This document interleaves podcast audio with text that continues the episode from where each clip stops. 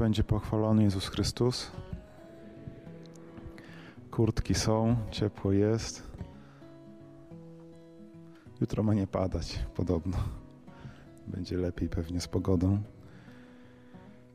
Na początku prośmy e, Maryja, aby nas otoczyła swoim, swoją opieką, wtedy gdy e, będziemy przygotowywać do medytacji. Prośmy, aby e, wypraszała nam potrzebne łaski na czas spotkania się ze Słowem Jezusa, ze Słowem Jego, jej Syna. Zdrowaś Maryjo, łaski pełna, Pan z Tobą, błogosławionaś Ty między niewiastami i błogosławiony owoc żywota Twojego Jezus. Święta Maryjo, Matko Boża, módl się za nami grzesznymi, teraz i w godzinę śmierci naszej. Amen. Matko Słowa Bożego, Święty Janie Chrzcicielu, patronie tej parafii, módl się za nami. To już ostatnie wprowadzenie do medytacji podczas tych rekolekcji. E, te rekolekcje mają nam pomóc w lepszym zrozumieniu tego, czym jest wspólnota. E, I czytając fragmenty Biblii, fragmenty, które Wam e, podałem wczoraj, bardzo jasno widać, że Pan Bóg powołał nas do życia z drugim człowiekiem. I całe nasze życie tutaj na Ziemi jest utkane z relacji z innymi, e, bo poczęliśmy się z relacji między kim? Między naszymi rodzicami, e, którzy kiedyś spotkali się, powstała między nimi miłość, dana im przez Boga e, i owocem ich miłości jesteśmy my, czyli dzieci. I każdy z nas żyje też dzięki relacjom. I życie bez relacji z drugim człowiekiem, tak pomyślałem, że jest niemożliwe, podobnie jak oddychanie bez tlenu. Gdy nie ma tlenu, to się gdzieś dusimy. Brakuje nam oddechu i w ten sposób człowiek gdzieś zamiera. I tam, gdzie brakuje relacji z drugim człowiekiem, pojawia się też jakaś e, życiowa pustka życie poza relacjami, można powiedzieć, że staje się takie zimne, takie wirtualne, e, często pozorne. I Jezus Chrystus doskonale wie, że e, człowiek potrzebuje spotkania z drugim, e, że potrzebuje rozmowy z drugim człowiekiem. Jezus wie, czego nam potrzeba, ludziom, którzy żyją w XXI wieku. I w naszych czasach zauważa się taką e, rozpowszechniającą się chorobę, e, która dotyka coraz więcej osób. I ta choroba polega na tym, że boimy się wchodzić w relacje z drugim człowiekiem. Z jednej strony bardzo za tym tęsknimy, żeby z kimś rozmawiać, żeby z kimś być, żeby mieć z drugą osobą jakąś więź, a z drugiej strony czujemy lęk, boimy się. Boimy się czego? Że ktoś nas zrani, że ktoś nam zada ból. I samotność w naszym czasie e, jest coraz większa. Jest coraz większa. E, spójrzcie, że e, często człowiek tłumaczy sobie: Ja nie jestem samotny, przecież mam znajomych w świecie wirtualnym. Dzisiaj coraz więcej osób e, przebywa częściej przed e, ekranem swojego komputera czy, czy telefonu niż e, w rozmowie z drugim człowiekiem. Można mieć 300 znajomych na Facebooka, 400 albo i więcej, ale tak naprawdę nie być z nikim związany. Mogę z kimś rozmawiać za pomocą y, internetu y, godzinami, ale gdy spotkam się twarzą w twarz, to nie ma o czym gadać. To trudno jest z siebie wydobyć y, jakieś słowa. I gdy przychodzą też jakieś problemy i mam takich znajomych wirtualnych, gdy przychodzą jakieś problemy poważne, to bardzo często tacy znajomi znikają, ulatniają się. I można też mieszkać w klasztorze, bo zakonników też to dotyka. Może się zdziwicie, ale też. Można mieszkać w klasztorze, gdzie jest stu mnichów. Na przykład mamy taki klasztor, y, na Jasnej Górze jest stu Paulinów albo ponad stu i można tam, w tej wspólnocie, być też samotnym. Samotny w tłumie. Y, uwierzcie, że to jest możliwe. Albo y, mieć takie relacje, które polegają na tym, że ja rozmawiam z drugą osobą o pogodzie. Bo pogoda to jest taki temat dyżurny. Nie ma o czym gadać, to się gada o pogodzie. A dzisiaj pada, wczoraj było słońce. No i jakoś tam y, można się też oszukiwać, że to nie jest tak źle, bo ja z kimś tam rozmawiam w swoim życiu. A gdy chorują nasze relacje, to choruje też nasze życie. Choruje, choruje moje serce. Gdzie znajdziemy lekarstwo? Lekarstwo znajdziemy w Słowie Boga, bo Słowo Boga z natury jest relacją. Gdy ja czytam Biblię, to Bóg chce we, ze mną wchodzić w relację. I przeczytaliście już kilka fragmentów, które y, podpowiadają nam, jak budować wspólnotę między sobą. I chciałbym też y, podczas tego wprowadzenia do medytacji zwrócić Waszą uwagę na niektóre czynniki, które dla człowieka wierzącego, dla chrześcijanina są takim fundamentem budującym wspólnotę między ludźmi. Y, ale zanim o tym powiem, to warto dostrzec, że Bogu bardzo podoba się wspólnota. Bardzo. Dlaczego? Bo Bóg sam tworzy wspólnotę. Spójrzcie. Bóg Ojciec, Syn Boży i Duch Święty. Trójca. Y, I oni, oni, te trzy osoby Boże, mają relację dzięki wielkiej miłości między nimi. Obraz Trójcy to obraz e, tak naprawdę doskonałej relacji, gdzie panuje harmonia, gdzie panuje pewien ład, gdzie panuje dobro, które się nigdy nie kończy. Trójca Święta. I stwarzając świat, Pan Bóg powiedział, że nie jest dobrze, żeby mężczyzna był sam. Dlatego obok Adama pojawiła się niewiasta, pojawiła się Ewa. Dwie osoby, Adam i Ewa i relacja może zaistnieć. I czy to nie jest tak, że Bóg chciał z nami się podzielić tym, co jest obecne w Trójcy Świętej? Spójrzcie, że e, nasz Pan jest bardzo hojny, jest bardzo szczodry względem człowieka. Trudno nam to pojąć i też przyjąć do swojego serca, że Bóg jest tak dobry, że Bóg dzieli się tym wszystkim z nami, co ma najcenniejszego, że Bóg nie chce dla siebie czegoś zachowywać. Pan Bóg nie jest egoistą. To my mamy z tym problem.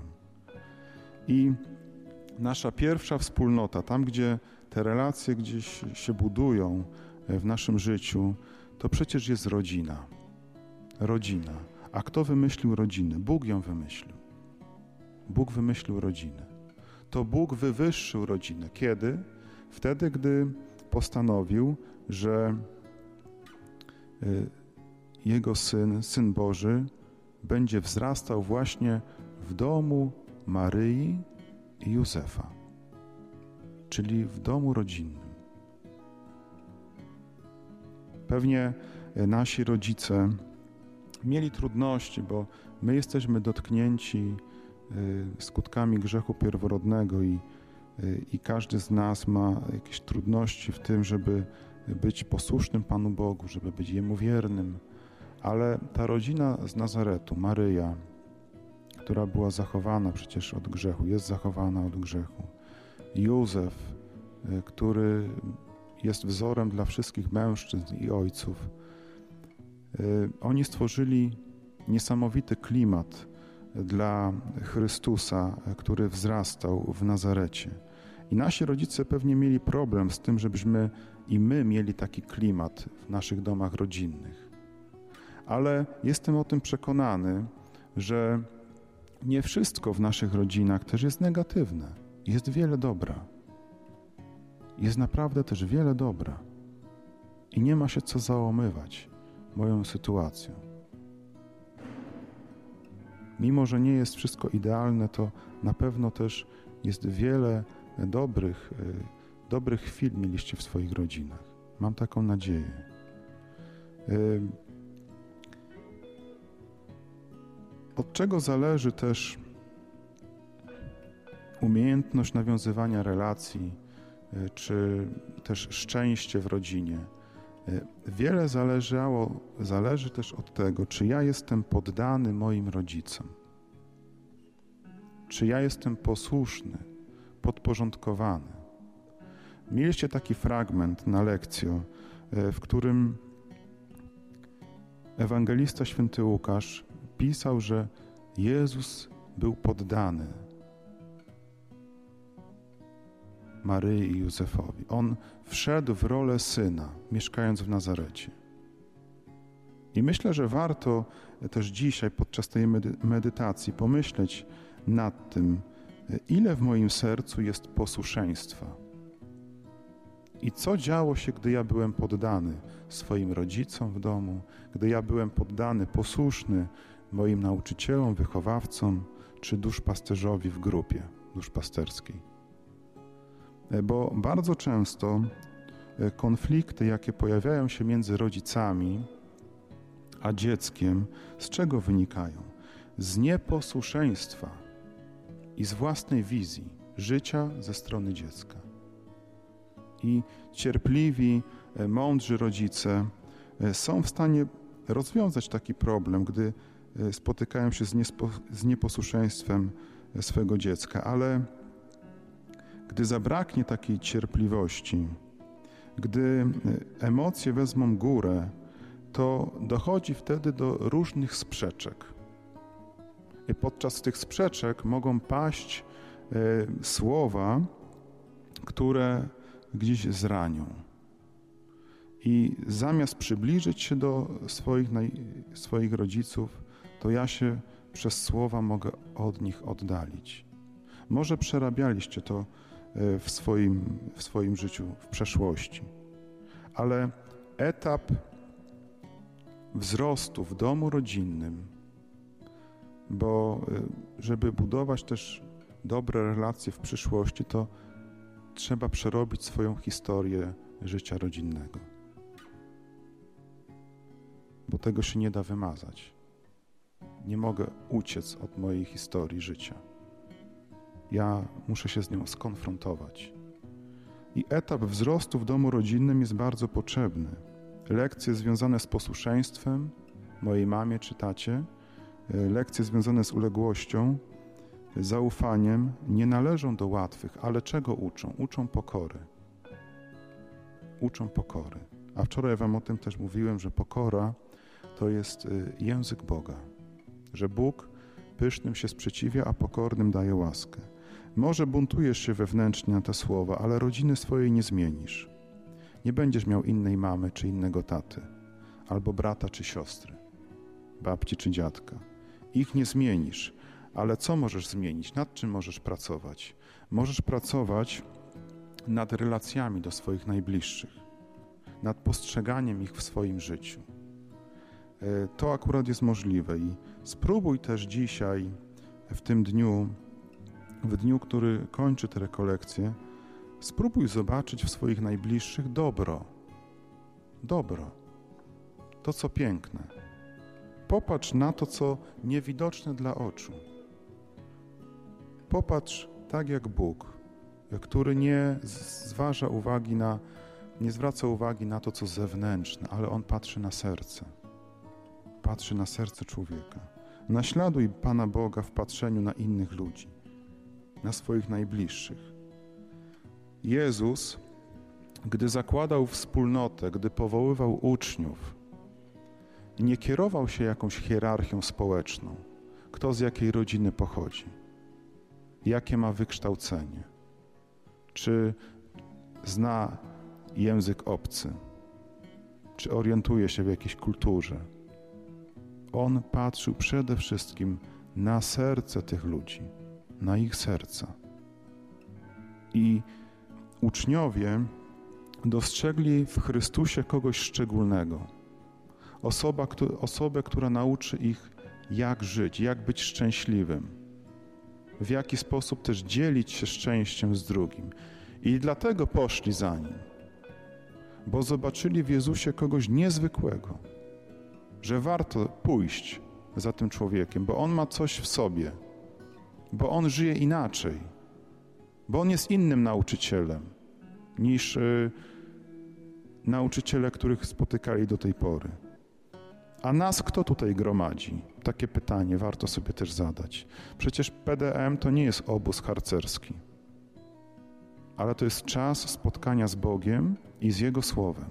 To Jezus nas tutaj gromadzi. Przecież my też tworzymy w pewnym sensie wspólnotę i nikt z nas tutaj nie jest przypadkiem. Zabłądził i akurat znalazł się w Łęczeszycach w tym czasie. Nikt z nas nie jest tu przypadkowo. Bóg chciał, żebyś tu się zjawił, bo ma dla ciebie szczególną wiadomość, bo Bóg chce ci coś powiedzieć. Bo On to zaplanował. Bóg chce, abyś wchodził w relację z Nim. O tym mówiliśmy wczoraj. Bóg chce, żeby, żebyś trwał z Nim w przymierzu, w przymierzu, które jest wieczne. Ale też Bóg pragnie, żebyś wchodził w relacje z innymi osobami, żeby odnawiać relacje w rodzinie, żeby wchodzić w nowe relacje w szkole, e, we wspólnocie, może na studiach, jak ktoś z Was jest studentem. To jest ważne, ponieważ kontakty z innym człowiekiem, z drugim, dają nam co? Wsparcie, dają nam często poczucie bezpieczeństwa, akceptacji, pomagają nam się rozwijać i dojrzewać. Relacje nas ubogacają. Relacje z drugim człowiekiem poszerzają nasze horyzonty. Poszerzają nasze horyzonty. I Biblia dzisiaj też w tych fragmentach, które przeczytaliście, odsłania nam to, co łączyło pierwszych chrześcijan. Zauważyliście, że wiele z tych fragmentów to jest Nowy Testament. I trzeba też nam wiedzieć, że na początku chrześcijaństwa, wtedy gdy wspólnoty się dopiero rodziły, wiara w Jezusa była bardzo ryzykowna, bo wielu oddało życie za Jezusa. Wielu było prześladowanych. I dzisiaj sytuacja się nie zmienia przecież. Może nie w naszym kraju, my tego nie doświadczamy, ale gdy zmieni się y, nieco szerokość geograficzną, można trafić w takie miejsce, gdzie zanoszenie krzyża grozi ci śmierć. Widzi ktoś różaniec w twojej ręce, to możesz stracić rękę. Są takie miejsca, gdzie chrześcijanie nie mogą się gromadzić publicznie, bo y, nie wyjdą o własnych siłach. I takie obrazy są też obecne gdzieś w ostatnich czasach. Wielu ludzi oddaje swoje życie za Jezusa. Ale pomimo tego chrześcijanie, y, ci z pierwszego wieku, y, decydowali się pójść za Chrystusem i w, tym, w tych tekstach, które przeczytaliście, pojawiło się takie zdanie. Jeden duch i jedno serce ożywiały wszystkich wierzących. I co to znaczy? Próbowałem się nad tym zastanowić, co to, mogło, co to może znaczyć. Nie było między nimi różnic, takich wewnętrznych. Dlaczego? Bo łączył ich Jezus, łączył ich Chrystus. Mieli ducha Jezusa. Żyli Ewangelią na co dzień. Ewangelia nie była. Yy, księgą, która gdzieś leżała schowana, ale oni żyli Ewangelią, żyli dobrą nowiną. Razem przeżywali radość, wspólnie rozwiązywali problemy, dzielili się tym, co mieli. Jeden z nich był bogaty, to dawał więcej do wspólnoty. Jeżeli ktoś miał kiepską pracę, no to liczył na swoich braci, że oni mu pomogą. Wspierali się we wszystkim pierwsi chrześcijanie. Na pewno też y, między tymi ludźmi pojawiały się różne konflikty. No bo mieli różne charaktery. Przecież, gdy przypominacie sobie może taki fragment z Ewangelii, apostołowie w pewnym momencie zaczęli się kłócić. Kto z nich jest największy, kto z nich jest ważniejszy, kto ma więcej do powiedzenia w tej wspólnocie. Oni się sprzeczali. Ale e, pomimo swoich słabości, chrześcijanie e, i apostołowie nie chcieli się zatrzymywać nad e, tym, co negatywne, ale chcieli upodobnić się do Chrystusa. Chcieli upodobnić się do Jezusa. A to jest bardzo trudne. Dlaczego upodobnienie się do Jezusa jest bardzo trudne? Dlaczego jest nam tak ciężko być jak Jezus?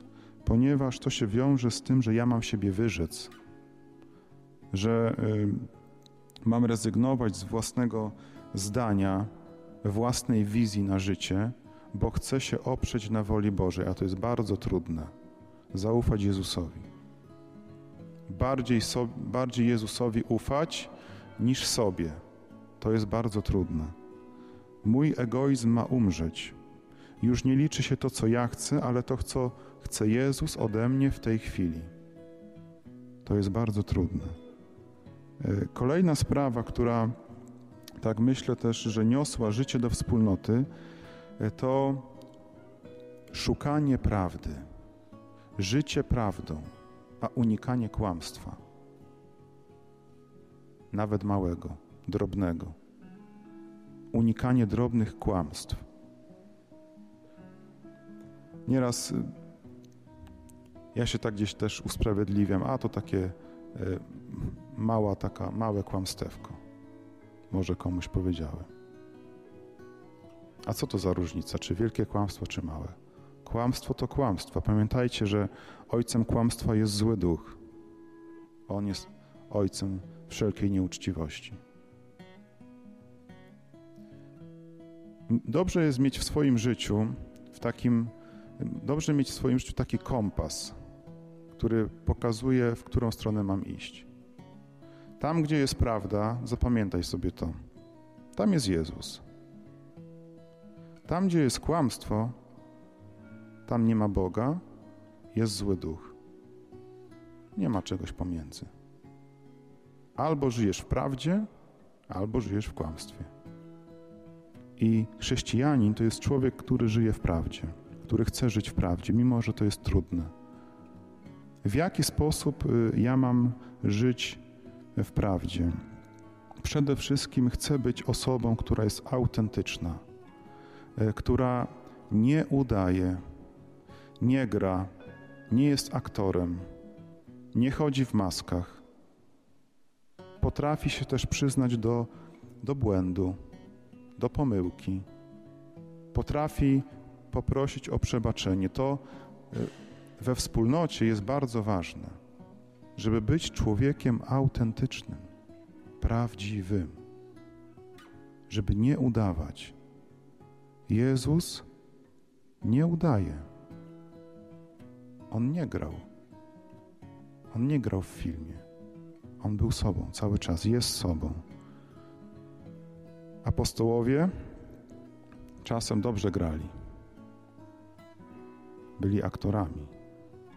Ale przyszedł taki moment w ich życiu, że maski musiały opaść i wyszła prawda. Tym momentem y, było pojmanie Jezusa, wyparcie się y, przez Piotra, mistrza. Przecież trzy razy powiedział, że nie zna Jezusa. I kto był przy krzyżu? Jezusa. Najmłodszy uczeń, święty Jan, on nie uciekł, on został. Myślę, że był w waszym wieku. Mógł mieć 16-18 lat. Najmłodszy. Spójrzcie, że pierwsi chrześcijanie też odkryli, że trwanie przy Chrystusie daje im życie, które się nie kończy. Oczywiście Wielkim umocnieniem dla nich było łamanie chleba, czyli Eucharystia, ale także wspólna modlitwa za siebie nawzajem. Bez tego, bez Eucharystii, bez modlitwy, bez sakramentów, y, wspólnota wspólnot, czyli Kościół, nie przetrwałby do naszych czasów. Nie przetrwałby, ale Kościół nadal istnieje. I spróbuj też spojrzeć na swoje relacje w kontekście tego zdania. Pomyśl dzisiaj o tym. Jedno serce i jeden duch. Jedno serce i jeden duch. Czy ja mam jedność w rodzinie, między znajomymi albo w grupie duszpasterskiej? Czy ja opieram się na trwałym fundamencie w swoim życiu? Jeżeli tak, to moje relacje będą się rozwijały. Jeżeli nie, to ja w jakimś sensie się oszukuję i trzeba to zmienić. A co jest trwałym fundamentem? Trwałym fundamentem, skałą jest miłość, a Bóg jest miłością. Gdy obserwuję świat, to co się w nim dzieje i to e, pewnie co wy też widzicie, to można dostrzec z perspektywy wiary, że rodzina, małżeństwo jest silna, gdy jest obecny w niej Bóg. Gdy rodzina korzysta z Eucharystii, gdy jest spowiedź, gdy razem się modlą, gdy rozmawiają. Ale gdy tego nie ma, gdy nie ma Boga w życiu małżeńskim albo w życiu rodzinnym, to na przykład między mężem a żoną coś się dzieje, coś pęka. Często się oddalają od siebie. Spójrzcie, dlaczego w ostatnich czasach, w ostatnich latach w naszym kraju i nie tylko w naszym, tak wiele rozwodów. Dlaczego tak wiele osób się rozchodzi? Bo małżonkowie zrezygnowali z Jezusa zrezygnowali z Jezusa. I może są wśród Was ofiary takich decyzji, bo dzieci najbardziej cierpią, gdy tata lub mama wyprowadza się z domu i układa sobie życie po nowemu z inną osobą. Dziecko bardzo cierpi wtedy. To są tragedie. I te tragedie bardzo ranią ludzkie serca. I takie rozłamy ogromnie uderzają w człowieka. Ciężko się później pozbierać. Ciężko się pozbierać. I gdy dostrzegasz coś niepokojącego w swoich relacjach, gdy widzisz, że coś się dzieje w Twojej wspólnocie, to podstawowym krokiem jest powrót do Chrystusa, powrót do Pana Boga, postawienie Boga na pierwszym miejscu. Pewnie wielu z Was jest teraz na etapie nawiązywania relacji z kolegami, koleżankami. Koleżeństwo przygotowuje do przyjaźni, przyjaźń do narzeczeństwa i do małżeństwa. I czynnikiem, na który zwraca uwagę Bóg, a który jest y, priorytetem, bardzo ważnym czynnikiem dla budowania nowych relacji, jest zaufanie zaufanie. To jest bardzo e, też piękne, że Jezus tak bardzo obdarzał zaufaniem swoich uczniów. Chociaż liczył się z tym, że apostołowie mogą go zawieść, mogą go zdradzić. I my w swoim życiu, jako ludzie, mamy problem z zaufaniem Bogu. Ale pamiętaj, że Bóg ufa Tobie. To jest tajemnica Jego miłości względem nas, ludzi, że Bóg nam ufa. Pomyśl też dzisiaj podczas tej medytacji, czy ufasz Chrystusowi, czy ufasz swojej wspólnocie, czy ufasz swoim rodzicom, swoim najbliższym, czy masz takie same pragnienia jak moja, moja wspólnota, te same dążenia. Czy masz jedno serce i jeden, jednego ducha? I tak naprawdę, co mnie łączy z drugim człowiekiem? Czy łączy mnie Chrystus? Jeżeli tak, to moja wspólnota przetrwa. Gdy w mojej rodzinie jest obecny Bóg, to dobrze będzie, się działo w tej rodzinie. Będą problemy, bo chrześcijanin to jest człowiek, który ma problemy. My nie chcemy y, wierzyć w jakąś, nie uprawiamy magii, że ja będę się modlił do Pana Boga, będę z Nim rozmawiał, będę korzystał z sakramentów, ale Panie Boże, ja nie chcę mieć problemów w życiu. To tak nie działa. Chrześcijanin ma problemy w życiu. Mamy różne kłopoty, ale my problemy chcemy inaczej przeżywać. Jezus nie miał problemów w swoim życiu. Gdy się urodził, to go chcieli zabić. A co zrobił? Nic nie zrobił. Co może zrobić niemowlę? Ciągle miał podgórkę, nasz Pan. Non-stop. Gdy tylko pojawił się na tym świecie. I spróbuj dzisiaj zastanowić się nad swoimi relacjami z drugim człowiekiem.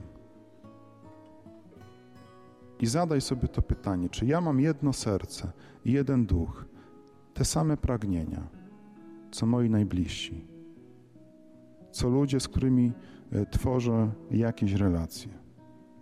I niech w tym wszystkim e, pomaga nam Jezus, który chce nas prowadzić i który chce po raz kolejny ukazać nam, że tak, wspólnota będzie trwała, jeżeli zbudujesz wspólnotę na trwałym fundamencie, na skalę, a skałą jest Chrystus.